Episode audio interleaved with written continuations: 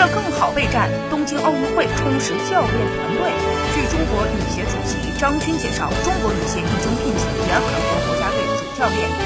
姜金珍以及韩国前男双名将柳永成来中国羽毛球队协助双打训练。聘请国内资深教练李毛协助男单训练。张军表示，双打是韩国队的传统项目，具有自身独特的训练理念与训练的方法。聘请两位韩国教练协助中国羽毛球队的双打训练，是希望他们将韩国双打的训练理念与训练的方法带进来，结合中国羽毛球双打运动员的特点，